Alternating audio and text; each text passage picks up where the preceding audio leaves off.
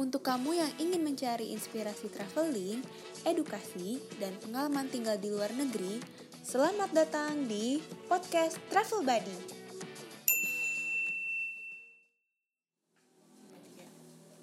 Halo guys, Eh, apa kabar semuanya? Ketemu lagi, nggak ketemu lagi sih kita baru pertama ketemu ya. Jadi eh, ini gua Krisna. Dan gue Hairina. Jadi hari ini kita bakal ngomongin tentang eh, podcastnya Travel Buddy, gitu kan. Nah di sini tuh kita udah kedatangan tamu, salah satu ownernya, oh, bukan ownernya ya, kayak nggak enak sih ngomongnya owner ya kayak. Dari foundernya Travel Buddy, boleh diperkenalkan dulu dirinya siapa, statusnya gimana, Backgroundnya apa? backgroundnya apa, biar kita sama enak nih kenalnya. Uh, halo guys, nama gue Rizky. Uh, kebetulan aja nih gue uh, jadi uh, foundernya Travel Buddy. Uh, Udah, kok jadi kaku begitu? Biasanya ngomongnya lancar. ya apa ya status gue terakhir ya ini gue ada anak satu. Uh, ya, Udah? eh, udah, I guess. Oke.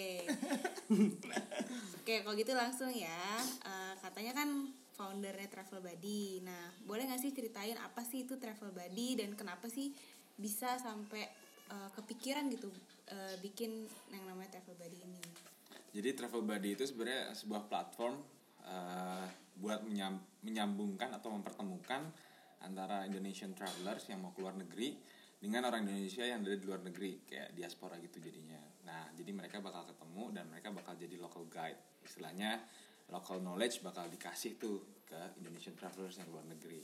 Idenya dari mana sih? Idenya kalau ngomong ide kita dulu dari di Belanda eh, kebetulan gue sama Krisna dulu sempat satu kampus terus Di kita sering UVA ya? di FU FU. ya Oh, kita FU, yang di. Amsterdam. Ah, di Amsterdam terus uh, kita sering keda- kedapetan uh, order kayaknya Request, ya ya, request ya request kayaknya orang-orang inquiries lah paling Indonesia. nggak, ah, buat ditemenin nah akhirnya kita mikir kenapa sih uh, ini masif supply-nya eh demand-nya masif kenapa nggak kita sistemin aja gitu kita kayaknya ada cuan di sini nih Lumayan cuan ya kan? Iya kan makanya kita kenapa nggak bikin satu platform nah, akhirnya dari situlah dari ide itulah kita bikin travel buddy Menarik Hmm. ya. Berarti karena kalian tuh eh, dulu pernah kuliah di luar juga, terus ngalamin juga. Jadi kayak oh ya ini pasti banyak banget nih peminatnya gitu kan. Hmm. Nah, terus kalau jadi apa namanya? Pembedanya tuh apa sih dengan travel yang lain tuh? Eh, kalau dari segi pembeda sebenarnya eh, kita membawa eh, Indonesian value di setiap nafas kita. Jadi Jadi keren banget Indonesian value ya. pada hari Sabtu pagi nih ya. Apa nih apa nih Indonesian value yang jadi, dibawa co- nih? jadi paling gampang adalah orang Indonesia itu paling demen ditemenin sama orang Indo gitu. Oh, I see. Jadi kayak Indonesian value yang itu kita bawa yaitu bahasa Indonesia kita kasih misalnya aduh di Belanda nih di Amsterdam dingin dingin sama winter winter pengen makan mie ayam pengen makan mie ayam di mana ya? Oke lah let's say kalian bisa cari di internet. Cuman kan specifically mau yang rasa Indonesia banget tuh agak susah dan itu harus ada local knowledge. Nah di situlah kita delivery yang bikin beda. Oh. Jadi kalau misalnya apa namanya pakai travel buddy itu bisa banget ya dapet eh, hal-hal yang kayak misalnya orang tuh nggak tahu gitu. Kayak apa namanya namanya tuh hidden gem ya Hidden gem, hidden gem tapi by orang Indonesian juga Iya. gitu kan. justru itu kuncinya sih ya aduh Aduh. kalau masak nah itu Oke, tapi kayaknya kita loncatnya terlalu jauh nih. Sebenarnya gue pengen tahu dulu nih si Rizky eh, backgroundnya apa sih dulunya di di Amsterdam segala macam. Jadi kayak kita jadi lebih enak gitu apakah ngomongnya. dulu backgroundnya Apakah dulu ngambil eh, bachelor of travel iya jurusannya hospitality, Hospitality atau gitu apa ya. gitu. Aduh, gimana ya? Eh, gue satu dulu ngambil molecular biology. Fokus gue adalah di karsinogenik, di karsinologi ya, di jurusan cancer. Wah, Terus S2. berat banget. Nggak ada hubungannya sama sekali. Nah, terus terus. Terus gue lanjutin S2 di Amsterdam kemarin 2015. Itu di bagian neuroscience. Jadi udah cancer di bagian otak. Nah, jadi spesialis gue adalah di clinical neuroscience. Oh, Oke. Terus apa hubungannya nih sama traveler nih? Hubungannya sains banget soalnya kan gitu. Iya, eh, jalan-jalan sih lebih enak kan kalau di Eropa kayaknya eh, banyak ya apalagi ada Schengen area uh, mobility uh, free mobility akhirnya jadi kita bisa travel ke mana-mana tiket murah Ryanair itu bisa 10-15 euro atau enggak Wizz Air ke Eastern Europe bisa 10-15 euro. Ya udahlah kenapa nggak kita jalan-jalan? Apalagi orang Indo balik lagi tadi kan value yang pengen kita deliver adalah Indo ke Indo Oke.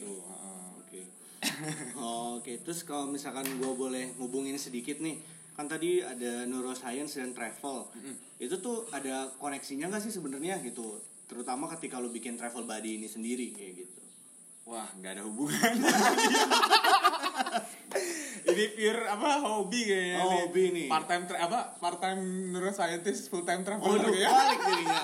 Oke, jadi emang tapi kayaknya ada masa nggak ada hubungannya sih? Kayak lu kan belajar neuroscience ada nggak sih kayak eh, dari orang-orang gitu ketika traveler impactnya apa sih buat eh, dirinya sendiri atau buat dari eh, otaknya sih kalau misalkan kalau lu sendiri gitu? Aduh, gua nggak tahu ya tuh biasa aduh gua ikutan goblok gitu. gimana nih? Aduh. kalau dari kalau dari kalau dari sisi mungkin dari sisi sainsnya kali ya. Kalau dari sisi sains kan kita mungkin ya gue biasa adalah due diligence kayak baca paper gini gini apa uh, mencoba untuk understanding uh, truly gitu. Mungkin itu yang bisa dipakai dari diterapin di startup gue kali. Jadinya ketika apa apa data driven gimana gimana em, ya pengennya bicara data lah intinya gitu. Jadi ya environment PhD-nya masih ke bawah lah intinya di Nah, situ. Oke. ada lah cakut paut satu dua biji. lah Lanjut nih, nah tadi kan ngomongin nih travel buddy, travel buddy.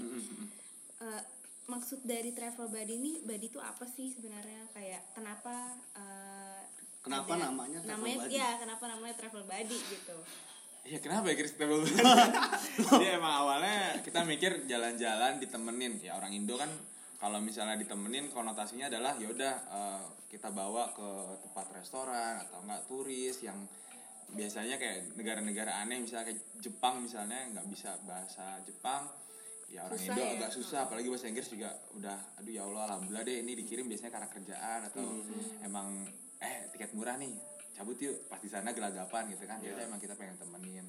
Nah kalau dari sisi body itu sendiri ya sebenarnya orang yang nemenin dalam artian pengen jalan-jalan gitu. Oh berarti ini badinya di sini tuh Indonesian diaspora yang di luar negeri exactly ya. exactly exactly oke. Biasanya kan mereka kayak kayak kita kita dulu aja gabut kan.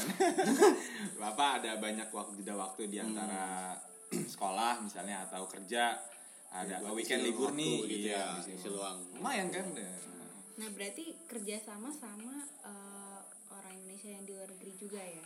iya Nah eh, kalau gitu berarti mereka bisa daftar dong jadi buddy? Oh bisa banget. Justru uh, sebagai platform kan kita menyediakan di dua sisi nih antara customer sama badinya nih.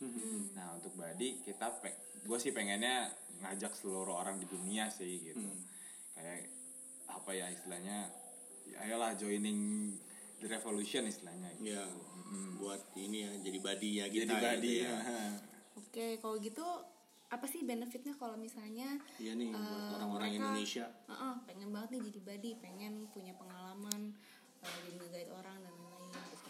Kalau kalau kita ngomong idealismenya ya, idealismenya adalah transfer knowledge gitu kan. Jadi Oke. kita bisa ngasih tahu nih, menginspirasi. Lu ke Belanda nggak cuma ngelihat uh, apa tempat belanja misalnya atau atau cuma pengen lihat uh, apa museum-museumnya gitu. Tapi lu bisa belajar lebih lanjut. Oh, di- misalnya di Rotterdam itu dulu sempat ada tenggelam misalnya. Jadi Oh, kita bawa oke. ke sana. Ya kalau nggak idealisnya adalah ya cuan lah duit Ujung-ujungnya Ujungnya duit. Udah. lumayan kan Udah. waktu nganggur Ah, bisa iya, dipakai luar negeri temen. lagi kan buat jajan. Terus Dan ini kalau dipikir-pikir part time yang menarik ya buat Part-time orang menarik, orang betul, apa mahasiswa kan biasanya part time-nya eh, jadi waitress apa gitu. Terus kan ini jadi travel guide juga seru lah ya. Betul, kapan lagi kan lu liburan sekalian dibayar gitu kan. Ya, bisa jadi kadang-kadang malah ada customer yang uh, pengennya nerbangin, ah udahlah kamu ikut aja dua minggu kita bayarin hotel, akomodasi, makan sama flight.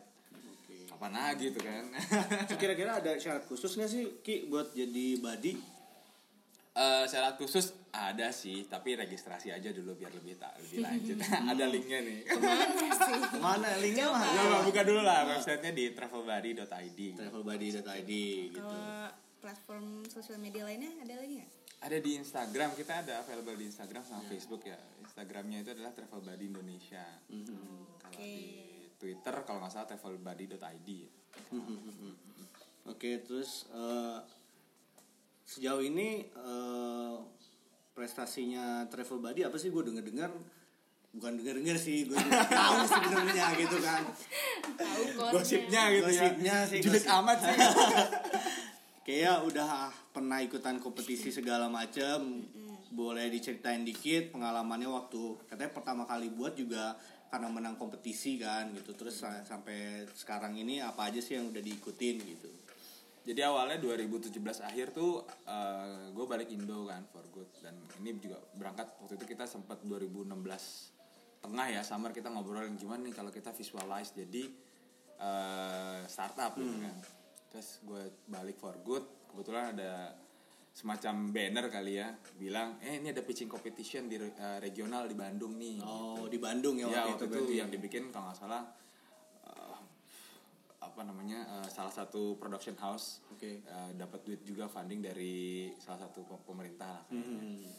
Eh, terus gue coba ya udah kenapa nggak kita ikutin aja nih dengan ide yang kita udah bahas pitching mantep kayaknya Jadi pertamanya nih sebenarnya emang udah niat mau bikin atau iseng-iseng aja nih ikut-ikutan? sebenarnya iseng-iseng berhadiah kali ya Oh, judulnya ya I see. iseng-iseng berhadiah nah eh, dari situlah akhirnya kita mencoba untuk bik- eh, pitching waktu itu kalau nggak salah ada 70 participants Hmm, banyak juga. Ah, dari 70 dibikin jadi 5 jadi final five final five mencoba untuk uh, di lebih dimantapkan lagi bisnis model dan uh, benefitsnya sama produk MVP-nya eh kebetulan menang setelah tiga bulan di Bandung itu kita bikin MVP deh. Oh, oke. Jadi menang di menang situ. di regional competition. Jadi hadiahnya adalah mewujudkan ide Ya, jadi- jadi MVP Mewujudkan impian. impian. Impian. Nah, impian jadi nyata nih. Jadi startup nih. Aduh jadi awalnya iseng-iseng doang iseng-iseng doang. nih. tapi menarik ya. Ada apa lagi kalau Nah, terus yang berjalannya waktu, akhirnya kita coba untuk running kedua. Waktu itu ada Kamanpar bikin event bareng sama eh, marketers, marketers, I don't know, marketers ya bacanya. Jadi Mark Plus waktu itu eh, salah satu motornya. Jadi kita coba apply dari berapa kalau salah 369 ya, 370-an. ya pokoknya 300-an kalau 300-an participants alhamdulillah kita dapat jadi 30 besar 30 besar di kita battle lagi uh, dari sisi bisnis model dari sisi idea freshnessnya dari sisi uh, presentasinya gimana dari 10 besar oh akhirnya dari 10 besar itu kita dibawa ke Labuan Bajo di situ? berapa hari ya tiga hari ya Tiga hari, tiga hari. di cruise waktu itu thanks to Kemenpar ya Kemenpar. sama Kementerian UKM juga sama Markus juga ya tapi karena satu dua hal akhirnya kita kalah di situ di battle tiga besar paling enggak 10 besar udah ada namanya oke lah gitu. Setidaknya ada pengalaman lah ya. pengalaman di apa kompetisi nasional nih gitu Ah. Terus terus Terus terakhir kita eh, yang terakhir adalah kita ikut di Next Dev yaitu punya Telkomsel. Kebetulan kita kepilih untuk mewakili Jakarta. Jadi nanti November 2019 kita bakal compete untuk national competition competition. gitu. Oh, Oke. Oke, nah tadi kan sebenarnya sebelumnya gue udah nanya nih gimana sih caranya apply jadi body, terus lo udah jawab juga. Nah sekarang gimana nih sebagai customer kita nih orang Indonesia gimana sih caranya kalau mau order gitu? Sebenarnya kalau menjadi order caranya paling gampang sih. Jadi lo eh, kira-kira harus tahu dulu lo mau ke mana nih. Paling enggak eh, negara mana, kota mana gitu. Walaupun nggak ada tujuan, eh walaupun nggak ada ide mau ngapain di sana, kita bisa bantu. We would like to help you guys a lot. Gitu. Jadi first thing first adalah buka websitenya, ada badi, pi- masukin kotanya, nanti keluar badinya, nah tinggal pilih deh tuh badi yang mana sesuai harga dan sesuai sama eh, minat dan bakatnya. Kira-kira. Waduh, menyenangkan banget kayak mau Iya. masuk sekolah kayak misalnya interest dia adalah cultural Ya Hmm. udah misalnya uh, gue pengen jalan-jalan di for example di Paris misalnya gue pengen jalan-jalan yang lihat fotografi bagus karena gue suka fotografi Oh, oke. nah otomatis nanti pilih body yang suka fotografinya gitu Jadi emang bisa nge-request ya. Iya, Ya. uh, sesuai dengan minatnya. Kalau misalnya interest sudah beda, misalnya oh badinya jagonya ternyata di shopping gitu. Mhm. Nah, lu kan kalau misalnya lu mau shopping akan lebih baik nanti dibawa misalnya ke galeri Lafayette. Lebih misalnya. tahu lah ya. Iya. Iya, iya. Local knowledge-nya juga lebih pas. Oke. Dari itu tinggal order, nanti ada formulir, isi formulir, booking, selesai. Kalau misalnya dari itinerary nih, apakah eh, kita yang ngatur sebagai customernya atau gimana uh, biasanya Jadi karena kita mau menawarkan personalized uh, traveling, jadi akan lebih baik kalau misalnya udah ada ide gambaran awal, kira-kira mau dibawa ke mana nih gitu. Tapi tapi kalau misalnya nggak ada ide, kita juga bisa bantu untuk kita ada tim dan admin juga untuk bantu. Gitu. Ih, seru ya jadi kayak gue pengen ke sini sini sini jadi nggak nggak diatur atur gitu kan biasanya kan Iya. diatur atur bagus banget Dia teratur sama siapa sih? nggak tahu sih cuman kan jadi ada oh iya tahu pengen Jadi tuh kalau misalkan gua rangkum dikit tadi tuh berarti benefit untuk customer tuh salah satunya adalah personalize ya. Jadi dia bebas untuk eh, ya bukan bebas sih, kita bisa ngasih rekomendasi yang terbaik tuh rutenya kayak gimana segala macam. Dan juga kita bebas mau ke mana aja Iya, Iya, bebas kayak ke mana aja sendiri. gitu, tergantung. Betul, betul. Karena kan badinya juga di sana local expertise banget kan gitu. Malah lebih hebatnya lagi kita saking fleksibelnya kita bisa pakai badinya kayak udah lu temenin gua di city center 3 jam aja. Oh. Jadi itu yang juga salah satu fitur kunci kita adalah book by hours. oh iya lebih enak ya jadi kayak kita nggak perlu nih seharian kalau sehari itu berapa jam biasanya maksimal Oh biasa kita working hours aja kayak 8 sampai 10 jam gitu. Oh. Oke. Ada minimum minimum or- ini? Minimum booking kayaknya sekitar 3 jam. tiga jam. Kenapa kalau tiga, tiga jam tuh kalau boleh tahu? Jadi lebih efektif. Kalau sejam doang nggak efektif lu keliling udah habis waktu di jalan. Orang Indo kan kalau jalan capek ya. Aduh, 5 menit capek gitu. Banyak berhentinya Banyak berhentinya gitu. fotonya. Ah, Oke. Es krim enak nih panas-panas berhenti. Make sense, make sense. oke. Tapi sharing juga ya, maksudnya kayak gue juga pernah nih terakhir jalan-jalan terakhir ke Jepang nih. Tapi eh, ketika di sana ada butuh apa eh, bantuan dengan orang yang memang ngerti bahasanya memang kebantu banget sih gitu. Dan apa namanya dengan adanya travel buddy ini justru bener-bener ngemudahin banget sih. Dan kebetulan waktu itu orang yang nganterin juga orang travel buddy juga. Oh, siap. Gitu. Waduh.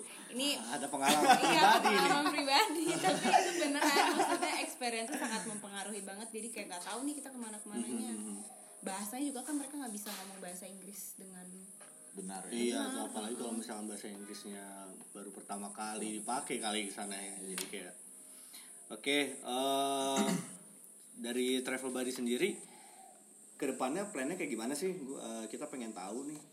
Eh, Plan dari sisi apa nih kira-kira nih? ya dari pengembangan produknya segala macem apakah bakal udah selesai di sini aja travel buddy-nya atau bakal banyak ide-ide lainnya yang berkembang kayak gitu Oh, kalau dari sisi produk sih eh, kita kan karena kita nah, offeringnya adalah broad banget kan kayak kita lu mau ngapain deh terserah deh gitu.